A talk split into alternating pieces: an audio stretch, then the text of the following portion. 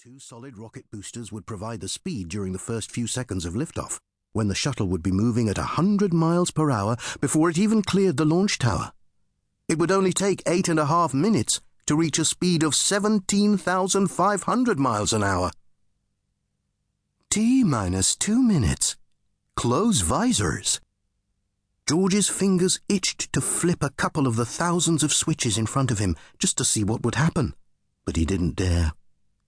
In front of him was the joystick that he, the commander, would use to steer the shuttle once they got into space, and then to dock with the International Space Station. It was like being in charge of the steering wheel of a car, except that the joystick moved in all sorts of directions rather than just left and right. It could go backwards and forwards as well. He put one finger on the top of the joystick just to see what that felt like. One of the electronic graphs in front of him shivered very slightly as he did so. He snatched his hand back and pretended he hadn't touched anything. T minus 55 seconds. Perform solid rocket booster lockout. The two solid rocket boosters would blast the space shuttle off the pad and up to around 230 miles above the Earth. They didn't have an off switch.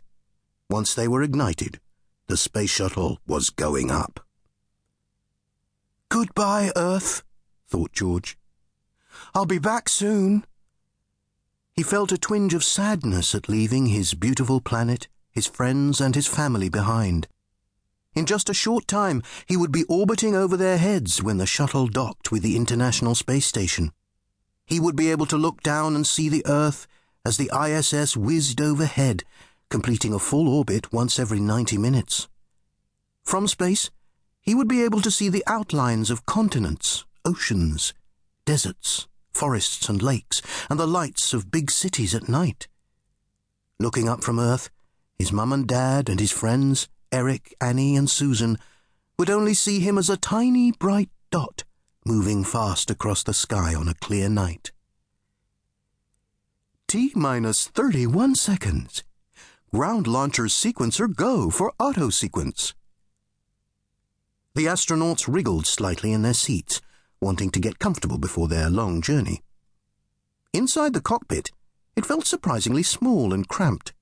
Just getting into position for takeoff had been a squeeze, and George had needed the help of a space engineer to clamber into his seat.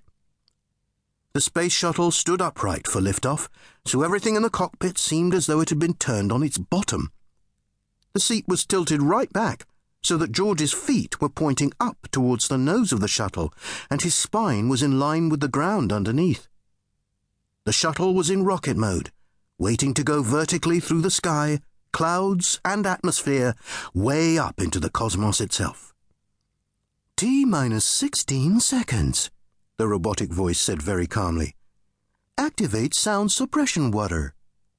T minus 15 seconds.